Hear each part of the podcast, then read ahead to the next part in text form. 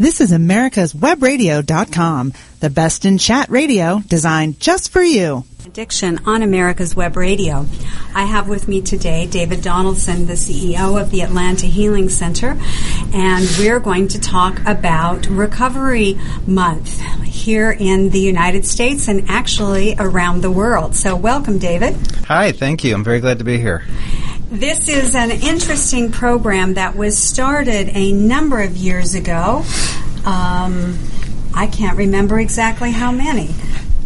Uh, I'm blank too. It's well over 20. Well over 20 Um, years. they tend to do themes over 10 year periods, and, and so I know that the themes for this, this past um, decade or decade and a half has been um, join the voices of recovery, and I know that in the decade before that they were they were talking about treatment work. So it's definitely over 20 years.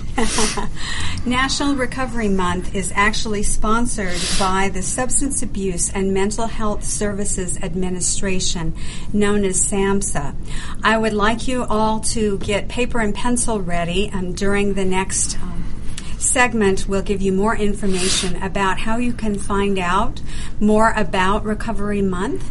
You can also find out about local and regional events that are in your state or in your part of the country. These are really fun events to attend. In fact, a couple of years ago, I attended Recovery Day in Ottawa, Ontario, Canada. And there were probably about 500 people there. Most of the events are open to the public, and this one certainly was. It also was family friendly. There were family um, activities, games, foods, giveaways. There were also some lectures about addiction and about recovery topics, and many of the local treatment centers, as well as, um, in their case, provin- prov- Provincial. provincial, thank you, uh, provincial treatment um, opportunities, um, state their state funded equivalent, uh, information about prevention of um, addiction and also about treatment. This is a joint venture, as you can tell from the name of the organization, Substance Abuse and Mental Health Services. So, Recovery Month is not celebrating only addiction uh, recovery, but also recovery from mental illness and um, psychiatric disorders. So some of the events are going to be mixed for both um, substance um, use disorders as well as psychiatric disorders, and some will be more specific for one or the other. Some states have a lot of activities, others have fewer, but they're very worthwhile and very interesting to look at and see what's in your area. So, again, please have paper and pencil ready, and we'll tell you a little bit more about how you can access this data from the SAMHSA website. That's S A M H S A dot gov. That's their website, samhsa.gov and it is uh, sponsored under the um, auspices of the United States Department of Health and Human Services. So you can also just Google Recovery Month and you'll find your way there eventually. I would encourage you again if you are interested in celebrating. Uh, developing or hosting an event, there are ways in which you can uh, get really good information about how to publicize events, events, how to write a press release, how to get um, an opportunity to use local media to give uh, public service announcements. So very useful information, and certainly while it's geared towards this particular month, it's not bad information to know for other organizations and other special months that you might um, want to promote and learn how to do that um, very efficiently and effectively. What's What's interesting about SAMHSA is that they're a, they're basically a clearinghouse for um, for recovery information, for understanding the illnesses and, and the recovery and, and current research that's going on. Um, so anybody from the public or that that's interested can go to their website and, and look up any topic they want and find current research and current thinking related to that. And they treat recur- re, um, Recovery Month in pretty much that same um, that same format. They send out informations to any organization that wants to, to throw an event um, to help sponsor the event and help motiv- um, promote the event. Mm-hmm. Um, they're not actually promote. They're not actually doing the events themselves, but they're supporting nationwide and, and, and internationally events ha- taking place. So you can go to their website and find out exactly what's going on in your area. Um, um, and in other areas, if you're interested in doing some traveling this month. Like I say, they're very interesting and often um, helpful resources. If you're looking for treatment providers, if you're looking for, um, in the case of addiction treatment, if you're looking for a Suboxone provider or a methadone provider, they have information about those different um, opportunities for medication assisted recovery. They also have some very important databases that for those of you that are just crying out to do some research, you can actually have access to these um, federally funded and supported databases looking at everything from uh, types of mental illness, rates of suicide, uh, different age groups, different ethnic groups. You can you can actually go in and mine that data if you are interested in doing that. So it is a very open website. It's a very useful one, and it's certainly one we're paying for out of our taxes. So I would encourage you to take advantage of that. It's interesting, David, as um, as we were talking a bit earlier that since 2002 they've changed the the name and the theme of the different recovery months and they've added join the voices of recovery. I think that's a, a very interesting uh, movement, and there's certainly a group called the Voices and Faces of Recovery, which is uh, one that is more openly promoting people's individual stories of recovery, and people are outing themselves, if you will, identifying themselves as being in recovery and talking about their journey in the hopes of sharing their story and giving hope to other people who may not be so far along. This is this has been a shift because for so many years uh, the idea that you would let someone know voluntarily and certainly publicly that you are in recovery, uh, not quite what happened. Uh, but this is um, this is a new movement. Yeah, it's um, it's it's really been pretty interesting. The the as you say, coming out experience um, that it's been happening in our society in so many different areas, and and I think that that for addiction recovery and, in particular.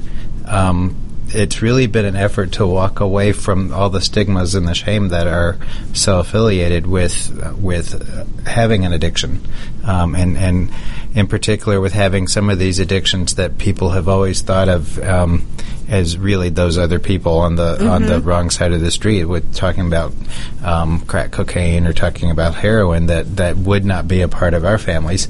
The theme this year is actually.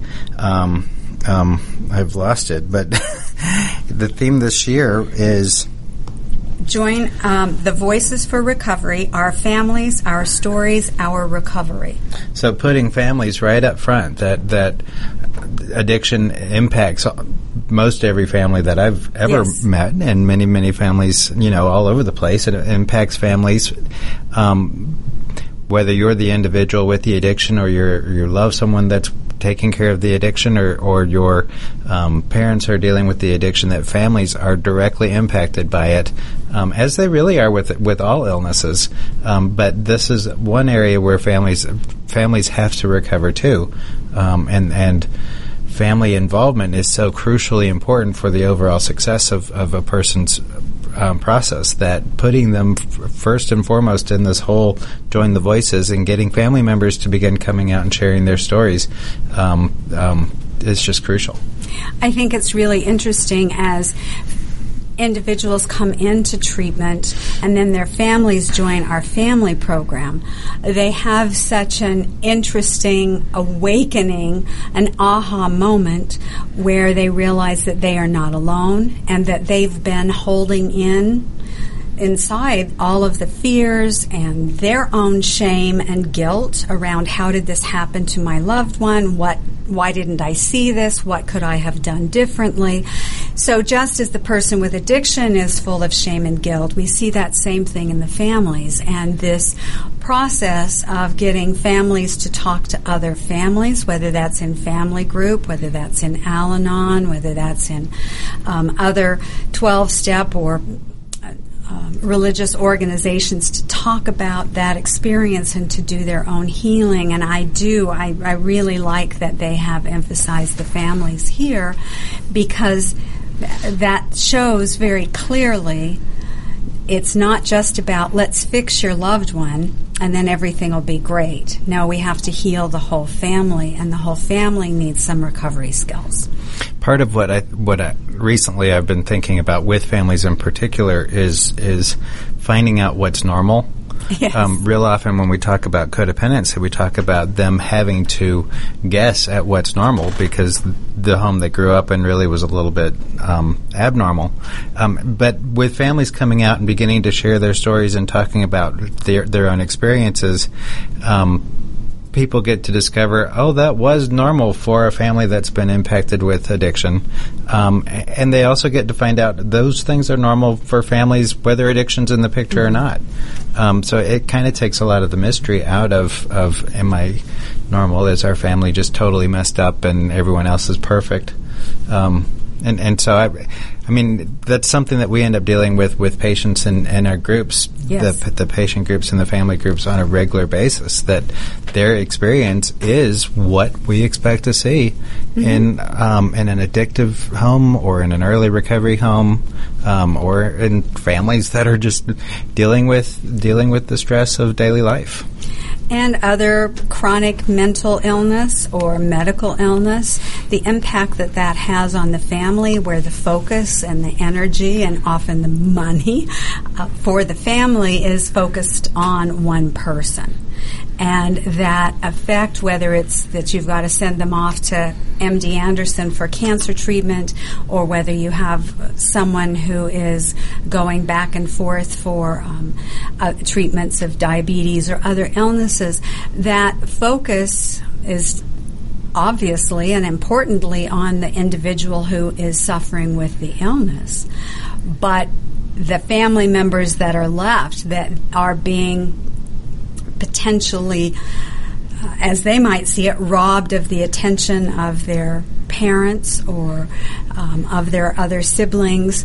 Uh, th- there are certain ways in which this can impact regardless of whether addiction is in the picture. And that's really important to recognize. And I think that from SAMHSA's um, viewpoint that merging these two and, and letting people know that while the etiology may be different, they are brain diseases, and as such, they are going to create some similar problems for both the individual suffering as well as the family.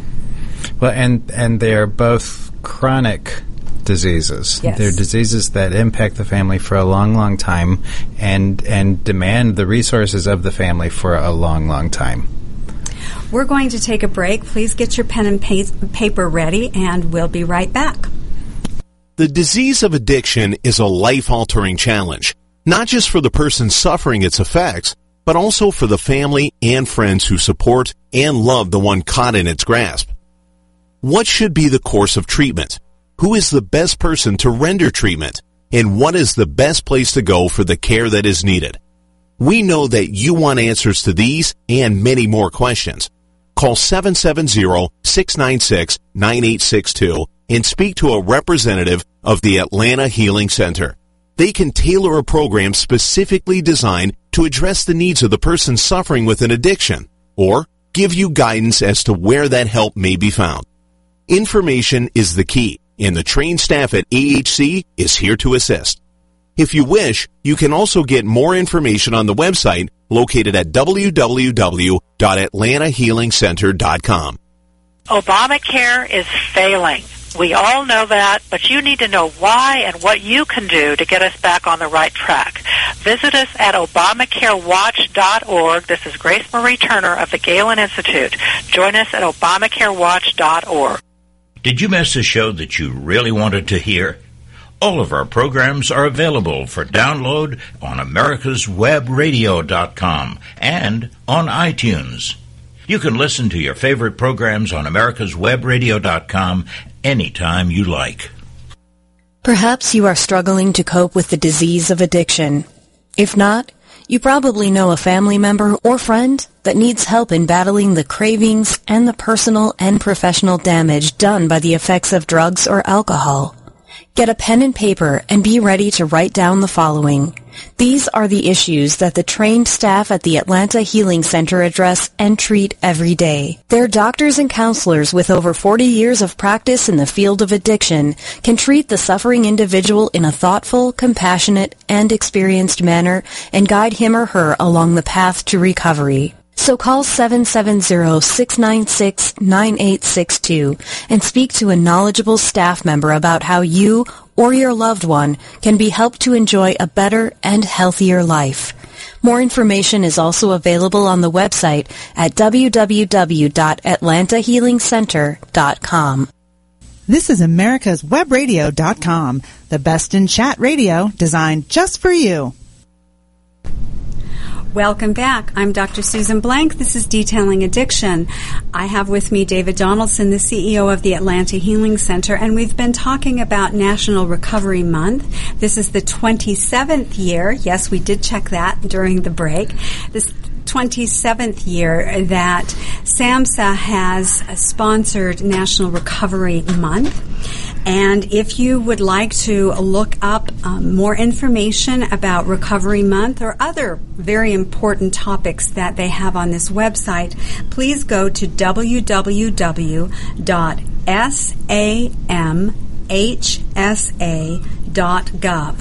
That's www.samhsa.gov. Um, the Substance Abuse and Mental Health Services Administration is funded by the Department of Health and Human Services. And again, lots of valuable information, not just about Recovery Month, but about mental illness and addiction. You can go in um, and click on a link that will allow you to look up in your state and your area of your state where you are um, uh, having some access to Recovery Day activities and those, or Recovery Month activities, and those are often very helpful, and I would encourage you to get involved if you are interested. One of the things that I think has been somewhat controversial, David, um, is this idea of the faces and voices uh, of recovery, and also as SAMHSA's uh, title is Join the Voices for Recovery, Our Families, Our Stories, Our Stories, Our Recovery. This idea of giving voice to your own personal recovery has been a little controversial. But so much of the early days of, of successful treatment, mm-hmm. successful recovery, not necessarily treatment, but recovery has been in in the 12 step programs, and and they started out with Alcoholics Anonymous, um, yes. and and then moved on to Narcotics Anonymous and and Compulsive Eating Anonymous and Gamblers Anonymous, and all of those programs have this real emphasis around anonymity. Um, in the, in all of the programs, they do readings mm-hmm. about how how the 12 steps work and about their traditions of the the meetings, and they all say anonymity is the spiritual foundation of of our program, ever reminding us to place principles before personalities. So there is a strong emphasis in every meeting on this is an anonymous. Becomes a hard word to say. The more you say it, can't do it five times fast. Um, um, with a real emphasis on, I can say that I was at a meeting, but I can't say that I saw you at a meeting, or I can't talk about what I heard at or saw other people talking about at that meeting. Um, with a real emphasis on, I, I'm responsible for um, keeping this place safe for everybody. And now we've got these recovery organizations mm-hmm. saying, "Come out here and talk about it," and and that does um, make people anxious. You know, they're going to change the dynamic, and then it's going to become unsafe for for everybody. So there, uh, there is the pro part of it, which is because of everything being so anonymous. You may not know that your next door neighbor has just gone through trying to get their loved one into treatment, and that they have some good resources and information and might be a support. You don't know the person sitting next to you on the bus might be in recovery you don't know who is in recovery and who is not. Therefore, there's not a huge lobby for people in recovery. There's a lot more um, openness and actual um, activism on the part of other um, chronic illnesses, breast cancer. You know, it, there's a whole month of that, and it's all painted pink. When you when you see even with mental health issues, NAMI and other groups have uh, really done a good job of advocating for um, a decrease in um, in prejudice, decrease in shame, um, and increased funding and support for treatment and research related to mental illnesses. We don't have that collective group that speaks out and does say this is an illness. We need funding. We need support. Uh, many of the insurance companies, many of the local and state laws are not supporting our recovery. Our insurance companies won't pay for our medication or pay for our treatment. So without that strong lobby and that voice advocating for um, understanding and acceptance, you know, part of the concern for many people is that as long as we keep it silent and anonymous, then we're not going to be able to get over the stigma of the disease of addiction. And yet, I think your point is very well taken. That people have to feel safe to be able to come get the support and, and, and get their needs taken care of um, when when they're um, being dragged down by by the disease of addiction and getting to a place where they're really disconnected from family and from friends and from their emotions and and feeling um, fear and shame, the anonymity helps them walk through mm-hmm. Through that and begin putting their lives back together. So that part is crucial, and and finding that balance between when is it appropriate to come out and share my story, and when is it something I still need to keep. Um, um, safe and private is it's an individual situation. And I think that that is the important thing that no one should be pressured to come out and tell their story. Uh, people should be allowed to do that or not at their own um, best decision because it, it really should be an individual thing. There are laws created around protecting the information about someone being in the uh, in treatment for substance use disorders. Um, 42 CFR, uh, which is a regulation, Part 2, discusses the, the significant increased level of confidentiality for people who have a diagnosis of addiction and who are in active treatment. So for those of you who suffer around HIPAA and that you can't, you're having to sign HIPAA forms every time you go to the doctor's office or the pharmacy or the dentist's office, you have no idea how much more stringent 42 CFR Part 2 is in terms of the level of confidentiality but I was just reading last night a discussion in one of the um, the trade journals for addiction medicine about the difficulty in doing that, uh, in having that high, high, high level of confidentiality. What happens sometimes is that we are not able to, for example, tell family members if the patient has not given us written permission to do so. We can't tell them that their pa- that their loved one has relapsed. We can't tell them that they're not taking their medication. So we are very restricted in being able to engage the very people who are around them, who love them and care for them, and who want to be part of their recovery. We are not able at times to be able to do that, and so the question was being raised at what price are we pe- protecting this confidentiality? Are mm-hmm. there situations where people may be overdosing and dying because we are not able to clearly communicate uh, these kinds of relapse issues with their loved ones and their family. So there's um, all sides to this, and I think it's going to continue to be um, openly discussed. The sharing of medical records is another problem.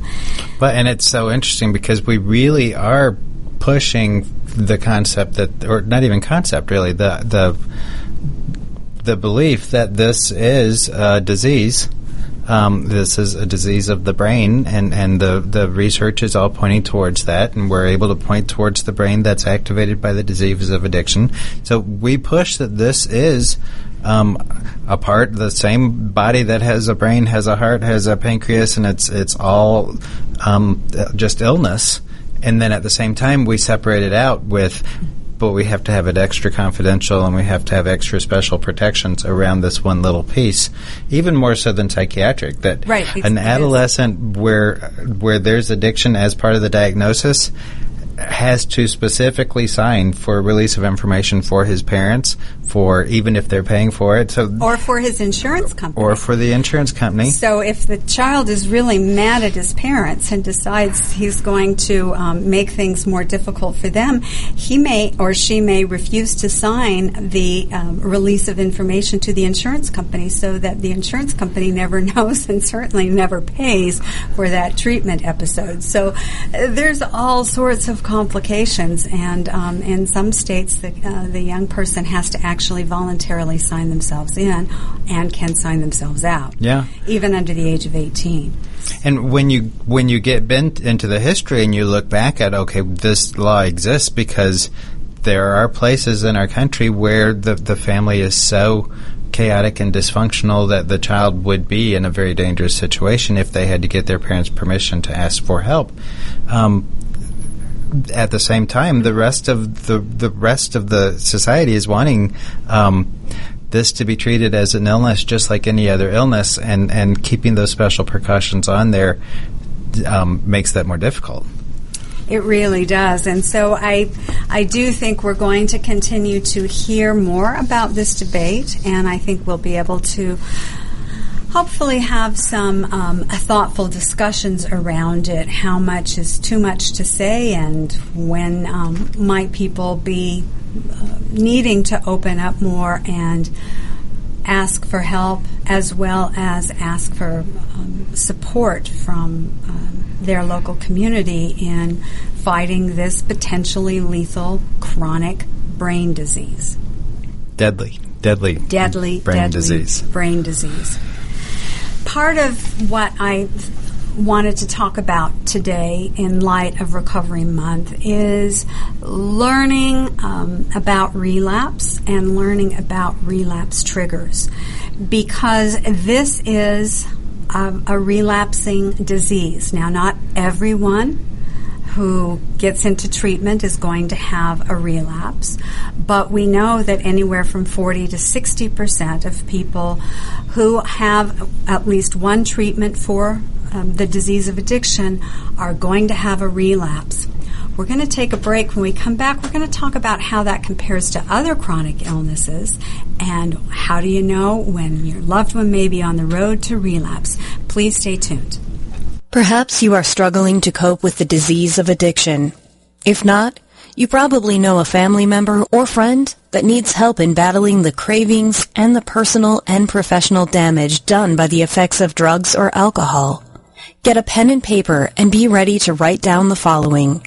These are the issues that the trained staff at the Atlanta Healing Center address and treat every day. Their doctors and counselors with over 40 years of practice in the field of addiction can treat the suffering individual in a thoughtful, compassionate, and experienced manner and guide him or her along the path to recovery. So call 770-696-9862 and speak to a knowledgeable staff member about how you or your loved one can be helped to enjoy a better and healthier life.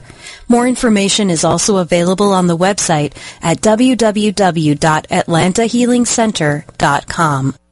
This is Dr. George. Join me Wednesday mornings for Medicine on Call and participate in a lively conversation. Learn what's happening behind the headlines in medicine understand Obamacare, and learn how to protect yourself and navigate the system. Did you miss a show that you really wanted to hear? All of our programs are available for download on americaswebradio.com and on iTunes. You can listen to your favorite programs on americaswebradio.com anytime you like. The disease of addiction is a life-altering challenge, not just for the person suffering its effects, but also for the family and friends who support and love the one caught in its grasp. What should be the course of treatment? Who is the best person to render treatment? And what is the best place to go for the care that is needed? We know that you want answers to these and many more questions. Call 770-696-9862 and speak to a representative of the Atlanta Healing Center. They can tailor a program specifically designed to address the needs of the person suffering with an addiction or give you guidance as to where that help may be found. Information is the key and the trained staff at AHC is here to assist. If you wish, you can also get more information on the website located at www.atlantahealingcenter.com. This is America's Webradio.com, the best in chat radio designed just for you.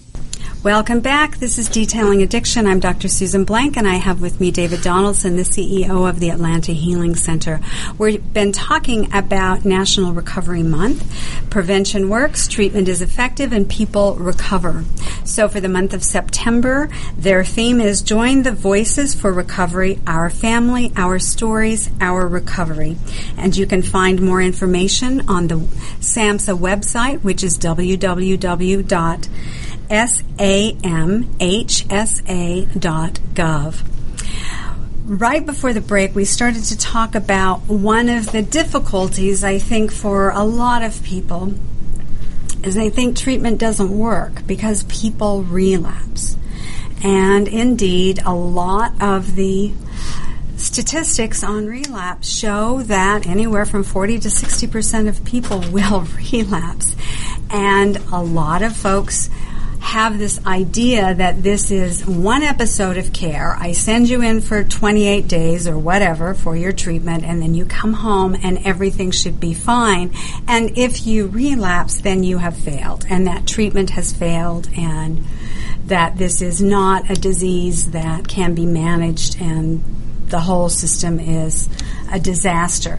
But when we look really at other chronic illnesses, um, there are similar relapse rates to type 1 diabetes, hypertension, asthma. These diseases are often poorly controlled, patients will have a relapse, if you will, where they need more intensive treatment. They may need to go to the hospital. They may need additional medication. They may need additional dietary, um, emotional support. There's all kinds of things that need to happen when someone's diabetes is um, in relapse mode. So the relapse rates for uh, addiction is not out of line at all for what we see for other chronic medical illnesses. Well, and for me, I think that that most of these medical illnesses that we talk about when we talk about relapse, including addiction, have behavioral components to it. Mm-hmm. With diabetes, you have to change the way you eat. You have to to man- monitor your sugars. You have to um, do several things to keep your Exercise. diabetes in in check. Mm-hmm. With diabetes, you're you're not really even going to a state of remission. You're just going to a state of, of balance. Um, um, with some of the other illnesses, they they talk about getting to a state of remission and then hopefully never coming out of that and, and moving on. But with these things that you've got these behavioral modifications that have to happen, um, relapse is is always a possibility that's out there because we get stuck in our ruts and we get stuck in our habits and, and certain behaviors are just uncomfortable and we don't want to necessarily do them. I know for for a diabetic to always have to check their sugars becomes a pain and Right, literally. finding finding new places to check their their blood sugar um, Or new places gets to to, a point where sometimes where they just become frustrated and, and quit for a while. They take breaks from their Mm-hmm. their illness for a while, which you know it can have major consequences for them um, in terms of early organ damage and those kind of things. Um, and and the same thing with with chemical dependency that people will get to a point where they're frustrated with all these things and they want to take a break. Um, and they have to realize how potentially um, critical that decision Mm-hmm. could be. Right. I think that it's um, a very interesting comparison because um, we do know that stress is probably one of the number one triggers for people to relapse. Yet, one thing that most people don't think about is one of the things that can drive your blood pressure up and out of control is chronic stress. Um, your blood sugar is closely regulated by cortisol, our stress hormone. So, if you are under stress, your blood sugar is going to go up in response to the elevated levels of cortisol. So, stress plays a big role in relapse in many of these chronic illnesses, as does I just am tired of doing this, or I am in denial that I have this disease, or I'm all better now, so I don't need to take my medication. My blood pressure's been normal for the last six months. I must not need my medication.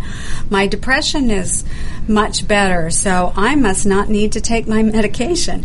Uh, all of these things are very similar. These chronic illnesses have a lot of overlap in terms of the lifestyle changes people have to make, the frustration with having a chronic illness, and the role in which stress can play in resulting in a relapse that doesn't necessarily have to be because somebody wasn't taking good care of themselves. And um, I find it very comforting is probably the wrong word because no one wants to see any of these chronic illnesses out of control, but I think it's very uh, uh, validating to see that addiction isn't really that much different than other chronic illnesses if you step back a little bit and take that judgment out of it that this is a problem with someone's willpower or their moral fiber or their character flaw. Well, and and the idea that when somebody has um, blood pressure issues or or blood sugar issues, that suddenly they're going to be accused of um, of of just wanting to go get drunk or you know just throw um, just creating my blank my brain is just blank on all of this. The idea that it's some moral moral situation that's led them to make this decision to to have a relapse into those illnesses. Um, or that they even that. had a choice. Right. Putting it into you made this choice and so now you're sick that they're which you say to addicts every time that Mm-hmm. you hear of an addict having a relapse. Why did you why did you p- choose to pick up that first drink? Um, with the idea that when they were in that stressful situation and their brain was doing what it does, that their act of choice was was working, was connected, wired. So we often say that relapse happens well before someone picks up their first drink or takes their first dose of a medication or smokes their first joint. That there have been a series of events that are often warning signs or um, situations that might give someone pause to think this is potentially a dangerous um, situation that you're in. And I think it's pretty common for most people to think about if you are depressed, if you've lost your job, if something sad or unfortunate has happened to you or a loved one, then that might be a time that you might be having the thoughts or the cravings and begin to want to use drugs or alcohol. Yeah, that that's a, a common um, explanation that people will, will have when they answer the question, "Why did you have a drink?" and and they'll come back with, "Well, I was so tired," or because I've been working these really long hours. Um, and and it will become um, the excuse that's later thrown back at them that you just don't um, do what you need to do to take care of your recovery because you're not um, making sure that you go to bed every night at 10 o'clock or you're not putting limits on your boss at work and telling him, no, you're only going to work 40 hours. So obviously you don't care about your recovery and putting these just bizarre, unreasonable expectations on people mm-hmm. um, to, to have boundaries that we would never put on, on other people except in this scenario. I think the other thing that is quite interesting, while we can understand someone being depressed or lonely or sad, triggering a craving and a thought, and maybe even an actual relapse or, or use of substance. But what we don't always recognize is that if it's a time of celebration, this may also be a risky time for a lot of people that their drinking was not when they were depressed and sad, but their drinking was when they were having a great time at a party or a ball game or playing golf or being with friends and family. That's when they drink, and so being back at the beach or being back at a um, uh, at a function where they have, are used to drinking can be a relapse trigger. When they're happy or when they've just been successful, they are more at risk. Um, absolutely. Uh, and and some of the more recent research is showing that males in particular are, are prone to this particular trigger. That when they're around other people that are drinking and having a good time, their their brain is saying that they're supposed to be drinking and drinking a lot because this is a party and a celebration.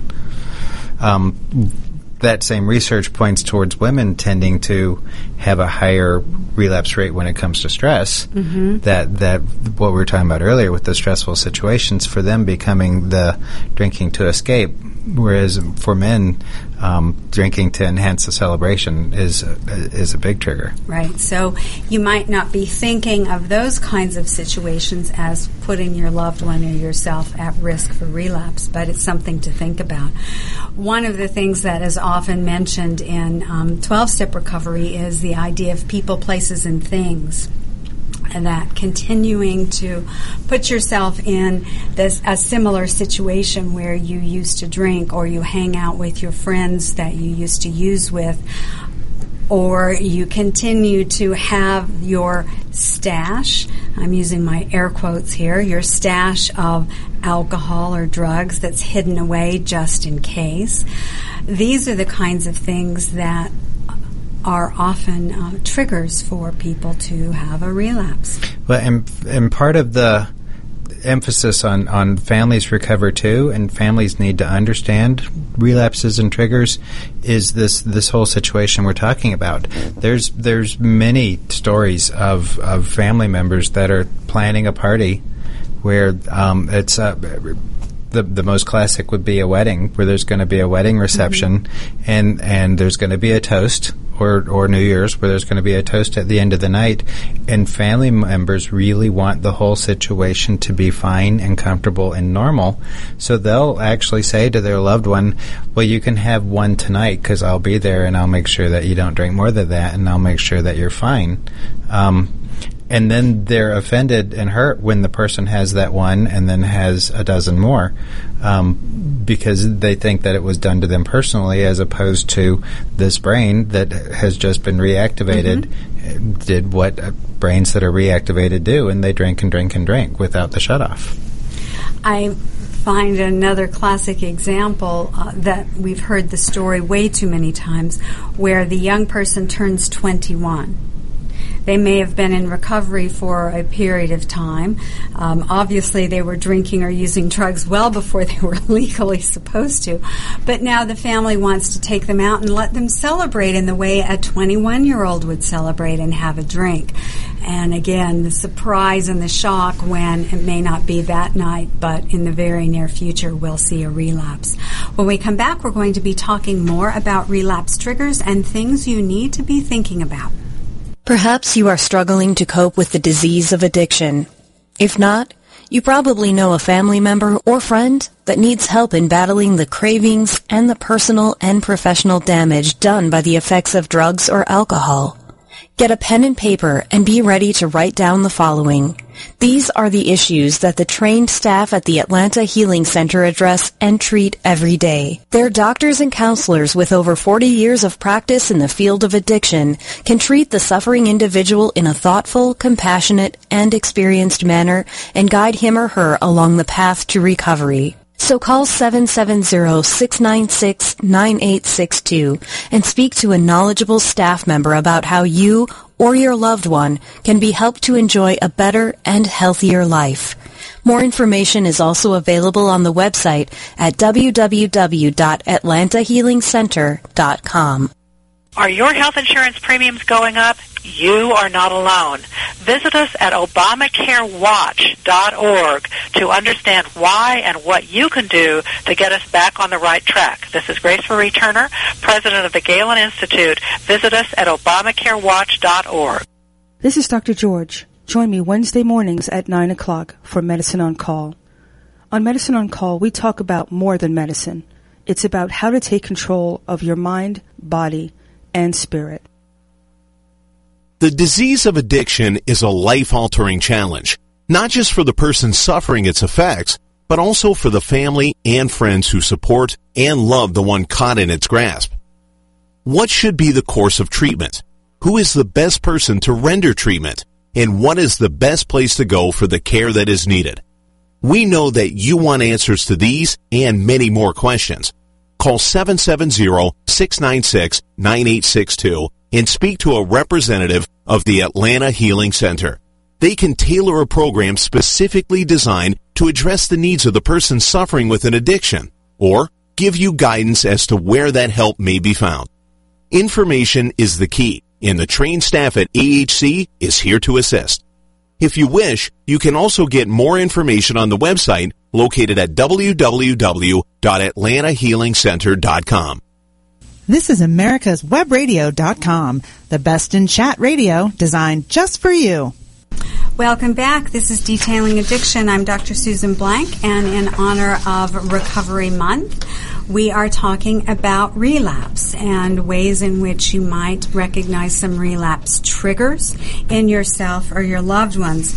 So, before the break, we were talking about um, some of the people, places, and things.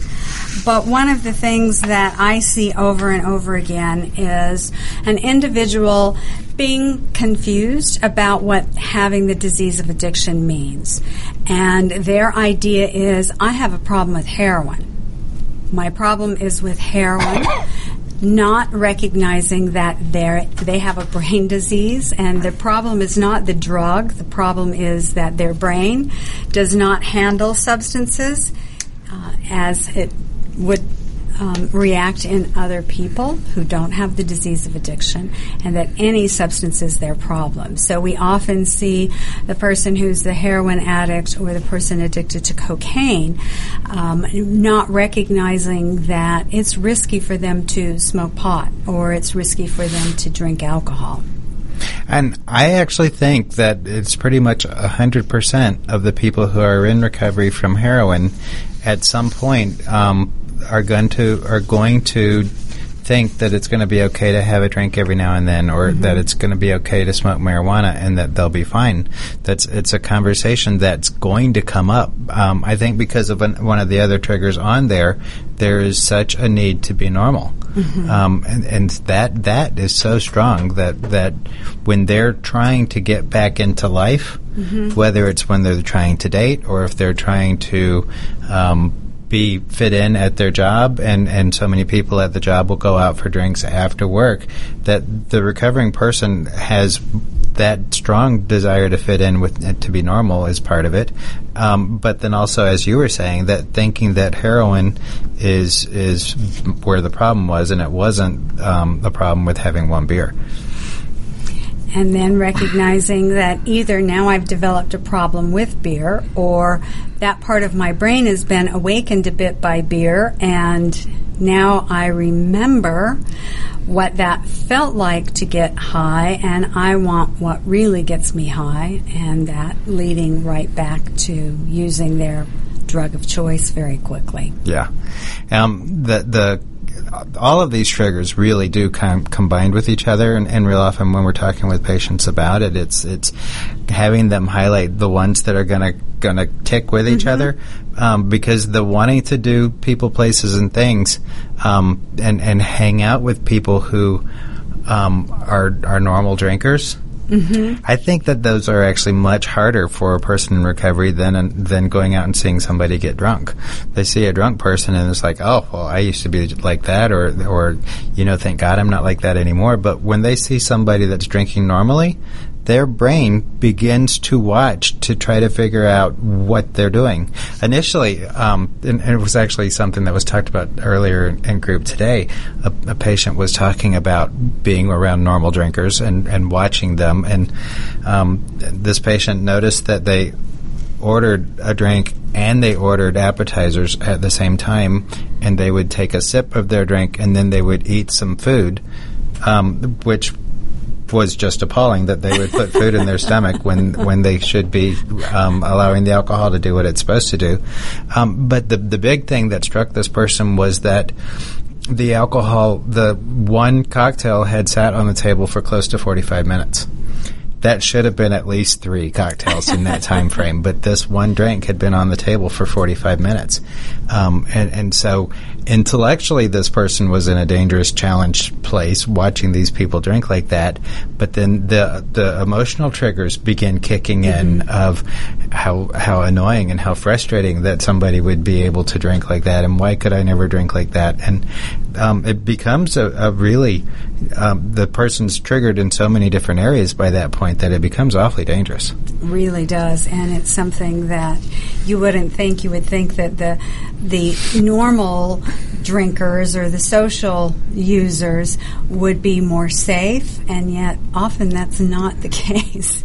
the situation can be just as dangerous, if not more dangerous, because the person believes, "Well, I could do that. I can drink like that."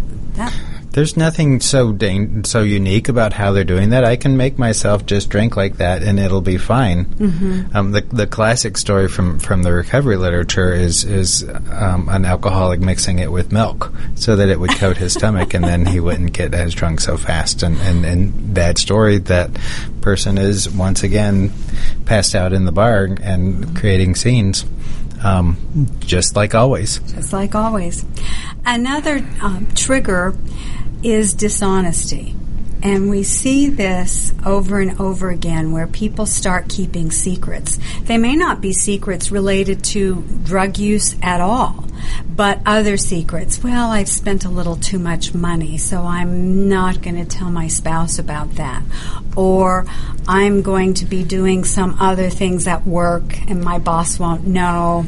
I'll just keep my real work paper on top of it while I'm doing my taxes or whatever, that they start to have little secrets and they start to tell little white lies or some bigger whopper white lies.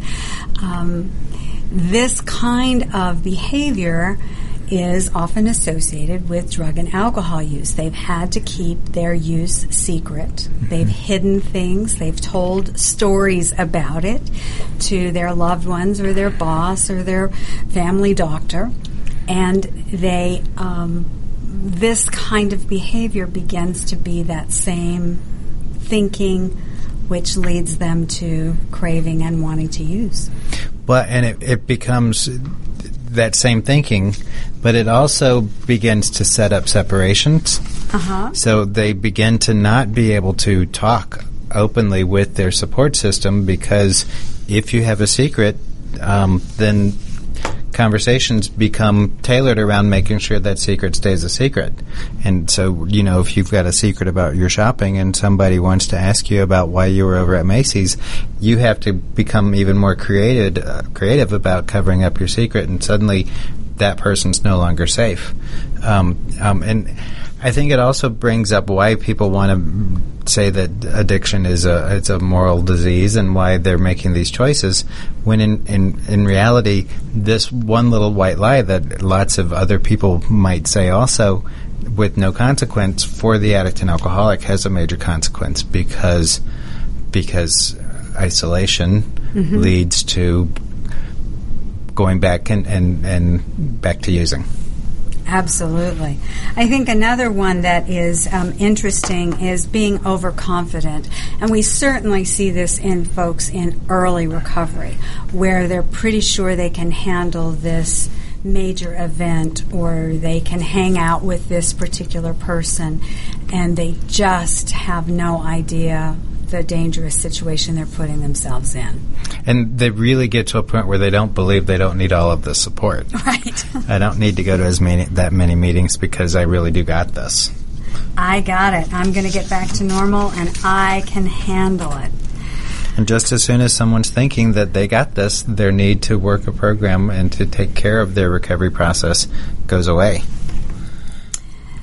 So, um, being around people who love you. Now, this would not necessarily uh, be recognized, particularly by the people who love you, um, as a, a relapse trigger, but family relationships, particularly when there's still some stress and the family has not done the healing work they need to do, and their expectation of uh, the individual in recovery begins to create very stressful situations, and we see this all the time. All the time, and and it's a really predictable um, mm-hmm. pattern that that patients and family members are going to go through when a patient enters treatment or first comes home from treatment. If they've been away, they tend to have about thirty days sometimes a little bit less, sometimes a little bit more, but they have a bit of time where the family members are just being really nice and really caring and, and not happy. adding any stress and very, very happy. Um, and at the same time, the family members' stress level is building up because they know that they're just letting things go and they're walking around on eggshells. And the fam- and the patient in early recovery, their stress level is building up because they know this isn't the the person that they've loved all these years. They know that person's furious at him and wants to kill him. Um, so they know there's all this silence going on, and there's going to be an eruption shortly around, right around that 30 day point. Right. That if they're not prepared, they're going to end up um, having having a major, very difficult time period. they need meltdown. they need to be using their support system, going to meetings, um, taking their medications, and their family members need to be doing the same to Right. uh, help prepare for this and to help um, hopefully get to a point of reality quicker rather than later. I think the um, the word halt is very helpful. Hungry, angry, lonely, tired. Make sure you don't get any of those. And when we think about preventing relapse, uh, an individual needs to know their own triggers, have their support system to help them avoid the triggers, avoid the people, places, and things that make you want to use, attend your therapy or support groups, and avoid exposure to drugs and alcohol, even if you think they're not your problem. We wish you all a great recovery month, and we will see you next week on Detailing Addiction. This is America's Webradio.com, the best in chat radio designed just for you.